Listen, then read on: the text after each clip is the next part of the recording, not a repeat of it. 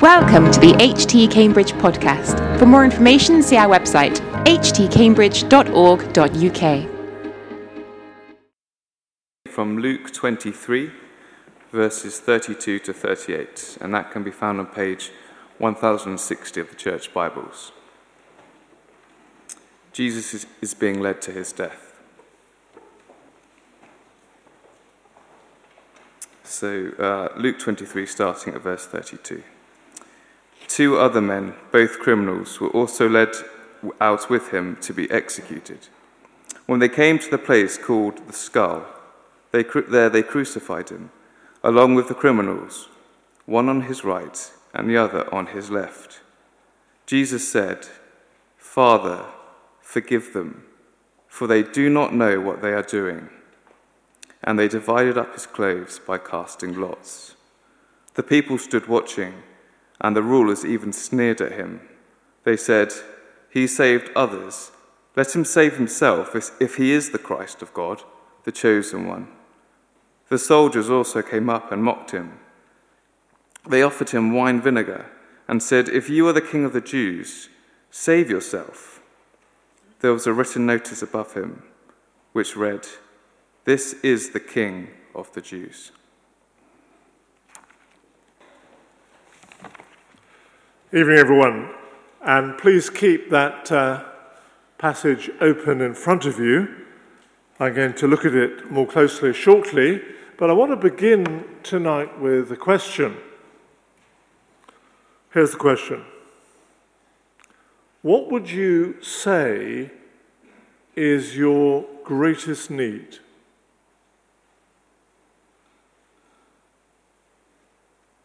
I don't mean what's your immediate need to get that essay done in time to be able to pay that rather frightening bill next week? I mean, your greatest need as a human being, my greatest need. What is humanity's greatest need, if you like? Now, people answer that question in all sorts of different ways. I suspect that the two most common in our culture is firstly to say what we need is more wealth. That's what the materialist answer is. If only everyone had enough money, all would be well. The trouble is that though money brings many, many things, it's never enough. The humanist, on the other hand, again, a very common view, particularly perhaps here in Cambridge, would answer our greatest need is more education. If only humanity, who is basically good, could just increase in knowledge and understanding, then all would be sorted. And of course, the trouble with that view is that it fails to take into account our moral perversity. Education may extend my horizon, but I, me, am still the center of my universe. And indeed, the evidence does not support the view that we are evolving to be morally better creatures. If anything, I would argue the evidence overwhelmingly points the other way. The last hundred years has seen two world wars, the Holocaust, Stalin, Hitler, Mao, Idi Amin, Saddam Hussein, Colonel Gaddafi, Robert Mugabe, ISIS. How much evidence do we need? So, with relief, let's turn to the right answer, the Bible's answer. And the Bible tells us that my greatest need, your greatest need, is forgiveness. We all need to be forgiven.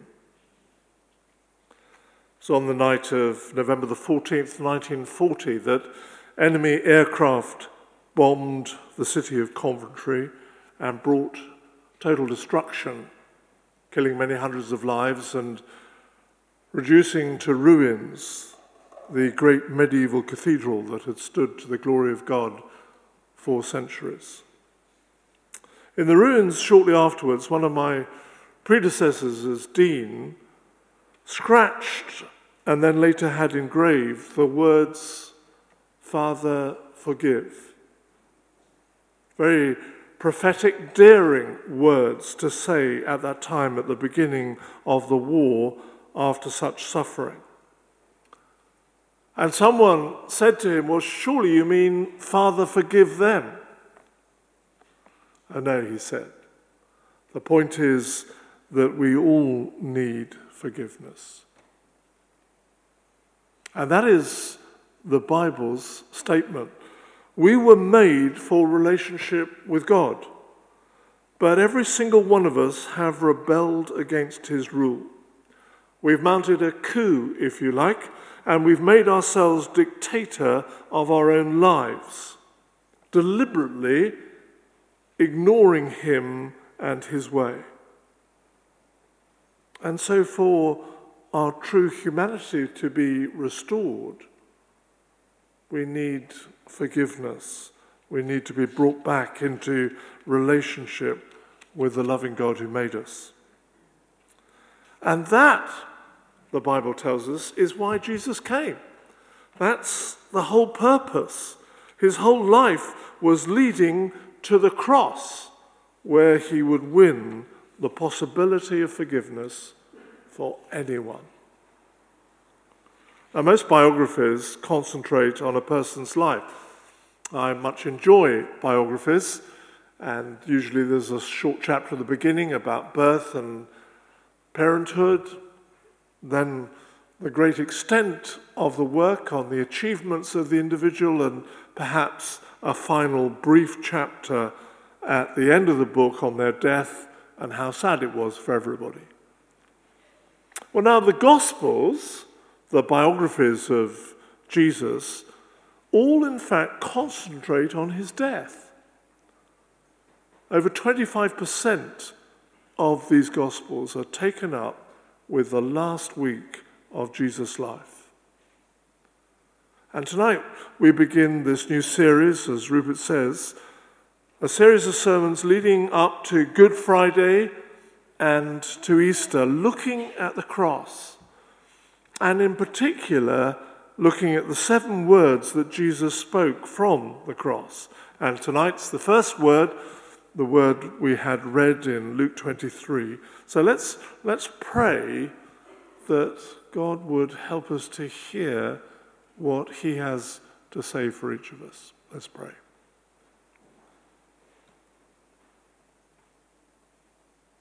Lord God, thank you so much that you know us, you know our needs far better than we do. Thank you for being here, and we pray that you would draw even closer now and speak to us so that we may hear and respond to your truth. We ask it in Jesus' name. Amen. Luke 23, then, from verse 32, the reading we just had, page 1060, is still there in the church Bibles. Humor me, please, by rustling your pages and showing me that you're looking at it as well as listening to me. You need to check that what I'm saying actually arises from the scripture, not my own brilliant thoughts. What I want us to notice is three things from these few verses. And firstly, wonderfully, let's start with Jesus' relationship with God. Verse 34 Father. That's how this first word begins. The cross is the cruelest means of execution yet devised by mankind. It's usually a slow death, gasping for breath. And often a person would go mad before actually dying. The Gospels don't dwell on the physical pain at all. Indeed, they hardly mention it. Their concern is how Jesus responded and what was going on in the spiritual world. I wonder what your reaction would be to that level of pain. I know that my threshold is not high. I get irritated if I have to do the washing up when I want to watch the football. I scream like a baby if a nail pierces my poor thumb and blood is drawn, and I will probably curse the nail as well. Very moderately, of course. Jesus turns to God. The habit of his lifetime has been to pray, to enjoy relationship with his Father. And so strong is that habit that even in extremis, his first response as the nail is driven through his wrist is to cry out to God in prayer. Now, the word habit has a bad press today, by and large. We tend to think of bad habits, and we spend our lives trying to break the habits. Some of us still here probably are trying to break the habit of sucking our thumbs, or biting our nails, or watching pornography, or swearing like a trooper. But there are such things as good habits. Prayer is a good habit to cultivate. Always, in all circumstances, first to turn to God, to involve Him in the little things as well as the big things, to bring Him the petty stuff as well as the crises, to praise Him first thing in the morning when you wake up. Thank you, Lord for bringing me safely to another day, to praise Him throughout the day, and last thing at night, to give thanks always for every blessing, big and small, that He so generously pours out. Because that way, through that habit, even in pain, even at the hour of death, you will be praying. Even as the nails are being hammered through Jesus' wrists, Jesus prays. And he prays in relationship with God, the one he knows intimately as Father. He's utterly sure of that relationship with God. And even in the face of horrendous torture, he needs to be sure of that relationship in those kind of circumstances. And it is every Christian's right to know God as Father. That is part of the privilege that Jesus has won. Indeed, he encouraged all who follow him to call God Father, to know him personally, to relate similarly. And it's that kind of relationship we all need in the crises of life that we will face. And we will face them. However successful you are at the moment, however well things are going, however much you're enjoying church and study and career and life, because we live in a fallen world, there will be difficulties ahead.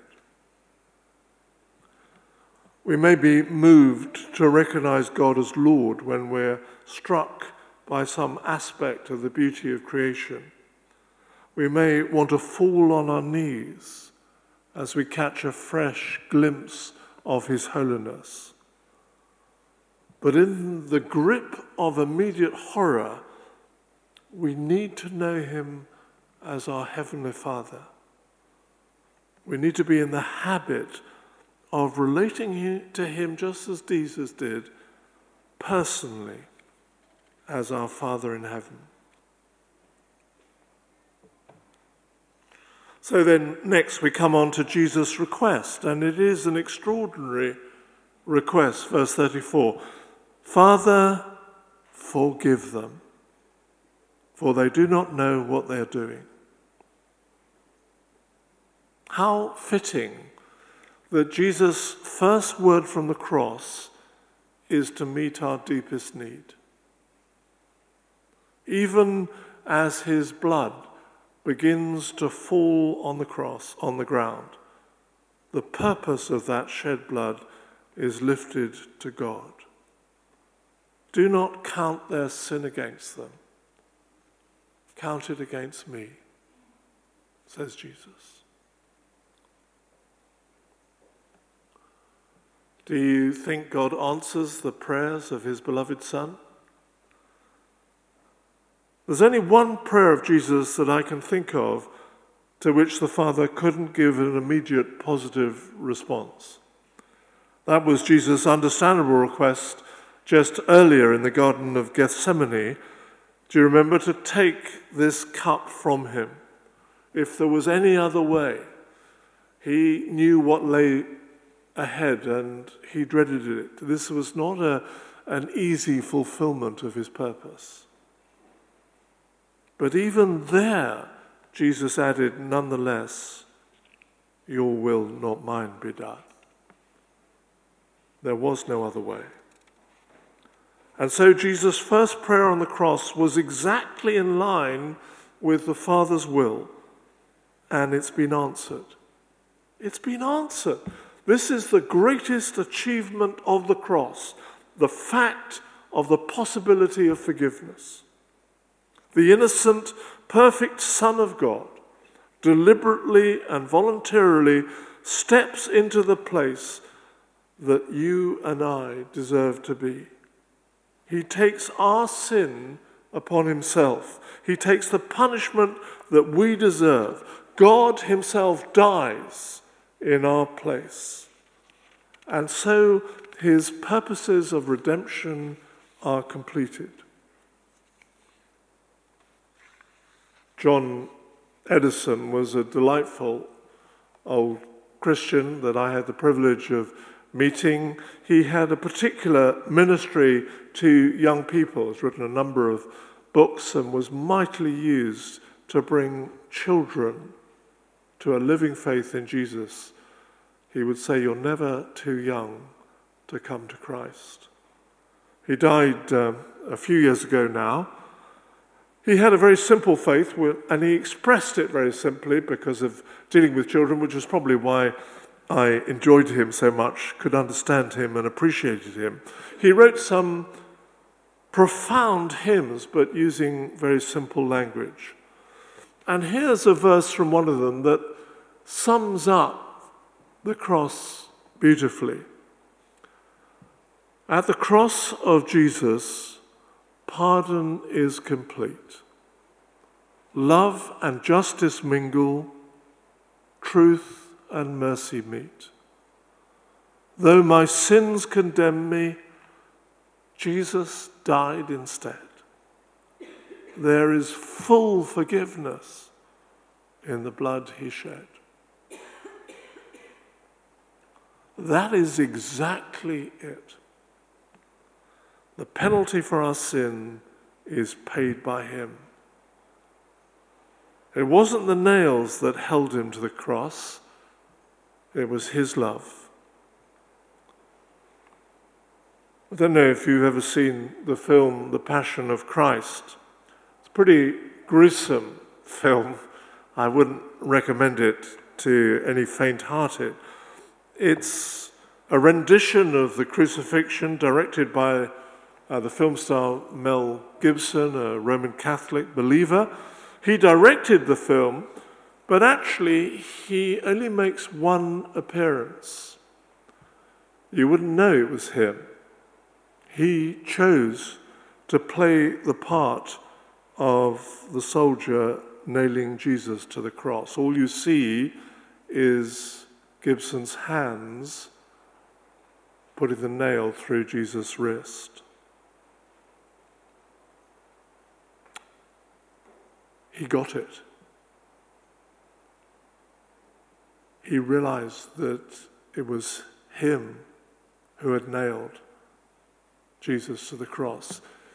It is you and me and our sin that nailed him to wood. He goes to death so that we might go free. But free we go. He takes the mess of our filthy clothes of shame on himself. But he offers us his robes of righteousness, his glorious white cleansing robes. How good a deal is that? Father, forgive them, for they know not what they do. Notice that ignorance is not an excuse. It does not mean that they're innocent. They still need forgiveness. We may have been at one time ignorant of how serious our sin was. We still needed forgiveness. And those of our friends and family who don't recognize Jesus for who he is, who may be ignorant of his divinity and what happened on the cross, they still need forgiveness. The good news of the gospel is that forgiveness has been won. Jesus' relationship with his Father, his request, and so finally we come to our part, our response. And the question is what do we do with our guilt? If it's true, and it is, that all of us are guilty before God, what personally do we do with it? And people respond in different ways. Some try and bury their guilt.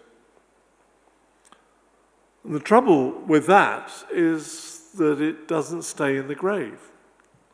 Our guilt rises up like some vampire and reminds us constantly of what we've done wrong. Isn't that your experience? Some deal with guilt by trying to blame others. It was his fault. She bears most of the responsibility. Of course, that excuse goes back to the beginning. Do you remember the story of the Garden of Eden? Adam's taken the apple, and of course, he blames Eve. Then he goes on to blame God. It was the woman who gave me the apple, the woman you made. In effect, it's all your fault, God. Was the only woman around, and she gave me the apple. And yet others just go on beating themselves up about their guilt constantly. I'm no good. I just can't break this habit. I can't possibly say I'm committed. I'm awful. God won't want me. Are you trying any of these hopeless responses this evening? Burying your guilt? Blaming others? Beating yourself up? Well, let me lead you to the door of freedom, the right response. And it involves three simple steps. And the first is this recognize your sin. This is actually the first step in most so called recovery programs. And it's a great truth. As long as we're in denial, as long as we won't face up, acknowledge, admit our sin, our difficulty, we are lost. If we keep saying, Well, I'm not that bad, it's not that serious, look at what he did or look at what's going on there, everybody's doing it, then we have no real hope of making progress, of entering the wonderful reality of forgiveness. Until we face up and recognize and admit our need, we will never be able to deal with it. Are you willing to own up, face up, recognize your sin tonight? Secondly, we need to repent of our sin. Now, I know repentance is a technical word in danger of, of being just a jargon word. But apart from beginning with R, uh, it is also a very helpful and accurate word if we understand it rightly. Repentance, you see, means more than just saying sorry. It does mean I'm sorry, but it means I'm going to try and turn and go in a different direction, to go God's way in the future. Are you willing to do that? To recognize that you have disobeyed God in whatever area the Holy Spirit is convicting you about, and to say, Lord, I'm sorry about this, and more than that, I choose to turn away from that kind of behavior in order to follow you in the future. Yes, I'm only too well aware that I may fail again, but I, right now, want to follow your way. Are you able to say that? Because that is true repentance. So let's apply this tonight in one specific area. You can apply it in all sorts of areas. But just to make the point, and as we're talking about forgiveness, let's hone in on that one. Because Jesus commands us, his followers, to forgive others as we have been forgiven. Indeed, that's part of the Lord's model of prayer that he taught us to use, didn't he? Beginning with personal relationship, our Father, it goes on, doesn't it, to ask, forgive us our trespasses or our sins as we forgive others. So, say you're here tonight holding on to an element of unforgiveness about someone. Someone who hurt you, did something wrong to you. No arguing about that. The major blame is on their side, and very understandably, you uh, are keeping hold of that resentment. Well, it is not true repentance to say to God, Well, I, I'm sorry about that. It's not true repentance if we continue to harbor any elements of feelings of resentment to others. Unforgiveness can feel good for a bit. We deserve to feel that way, having been treated so badly. But it is ultimately very destructive. It builds up within us, swilling around like acid and sooner or later, it not only destroys within, but it spills out, causing further hurt to others. Are you holding on to some area of unforgiveness tonight? Against a parent, perhaps, or a spouse, or a former boyfriend or girlfriend. I choose those examples because it's often those closest to us who hurt us most. Repentance involves not just saying sorry, but saying, God, by your help, I'm going to let go. By your Spirit, I'm going to leave it with you. I am determined to adopt an attitude of forgiveness.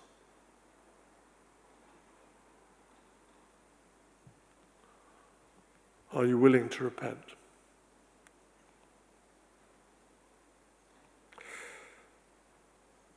Recognize, repent, and here's the third step receive God's forgiveness. And strangely, this is the hardest step because we feel we just don't deserve it. Or, dead right, we don't deserve it.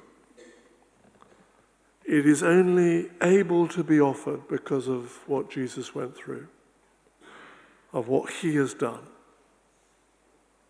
because of his amazing grace, as we sang earlier. But not only that, we feel like everything else in life, we need to do something to contribute. We need to try harder, to be gooder, to work longer, to serve better whatever it is. But we can't contribute anything except our sin. Amazing grace indeed. But if we recognize our sin repent of it, then God forgives us. He forgives us instantly, completely, freely, and repeatedly. First letter of John, chapter 1, verses 8 and 9, is a great promise to learn. If we say we have no sin, we deceive ourselves, we're in denial. But if we confess our sin, He is faithful and just and will cleanse us from all unrighteousness. Do you believe the Word of God? Or do you think you alone have got some sin that Jesus hasn't died for? Because that's what it amounts to if you can't accept that. The promise is that He will cleanse us from all unrighteousness. Isn't this a God worth committing to? Of course, He is. But we need to receive His forgiveness, to accept it as the present it is, to embrace it, to let it flood through us, cleanse us, heal us. Are you willing to receive God's forgiveness?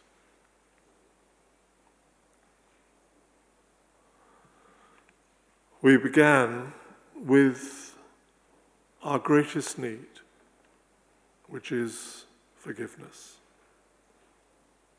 We end with God's greatest gift, which is forgiveness.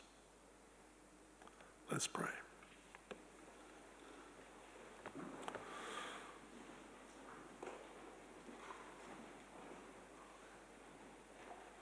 Let's together for a few moments allow the Holy Spirit in His gentle way to pinpoint anything that needs to be put right with God tonight.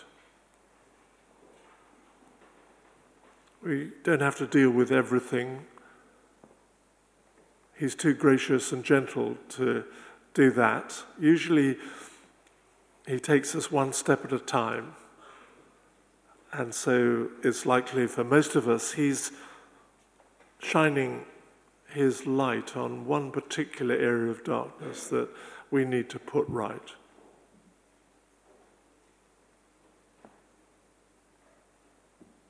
maybe a, a cross word spoken earlier or an unhelpful thought just now, or the need that you've been walking against God in some particular area. Whatever it is,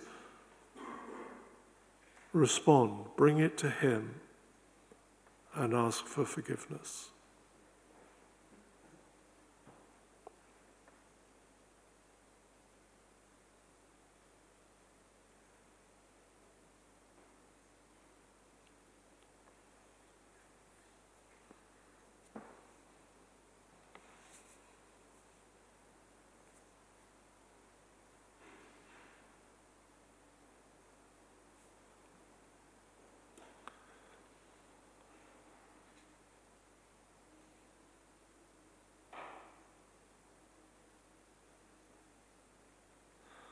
I'm going to lead us in a prayer of general confession, but you can make it your own by owning it and saying Amen at the end.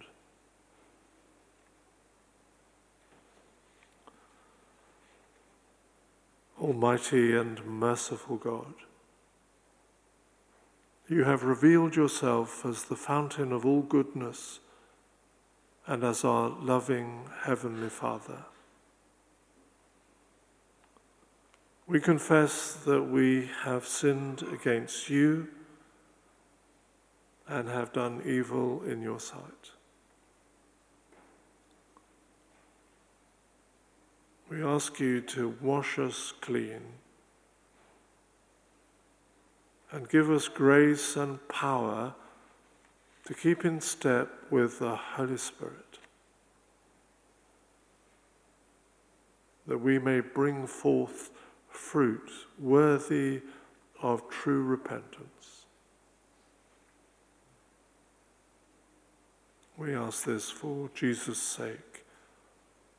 Amen. Forgiven, washed clean, and set free. Now we're in the place to worship and serve Him. So let's do that. Shall we stand? We're going to sing a, a final song in this part of the service, our offertory song.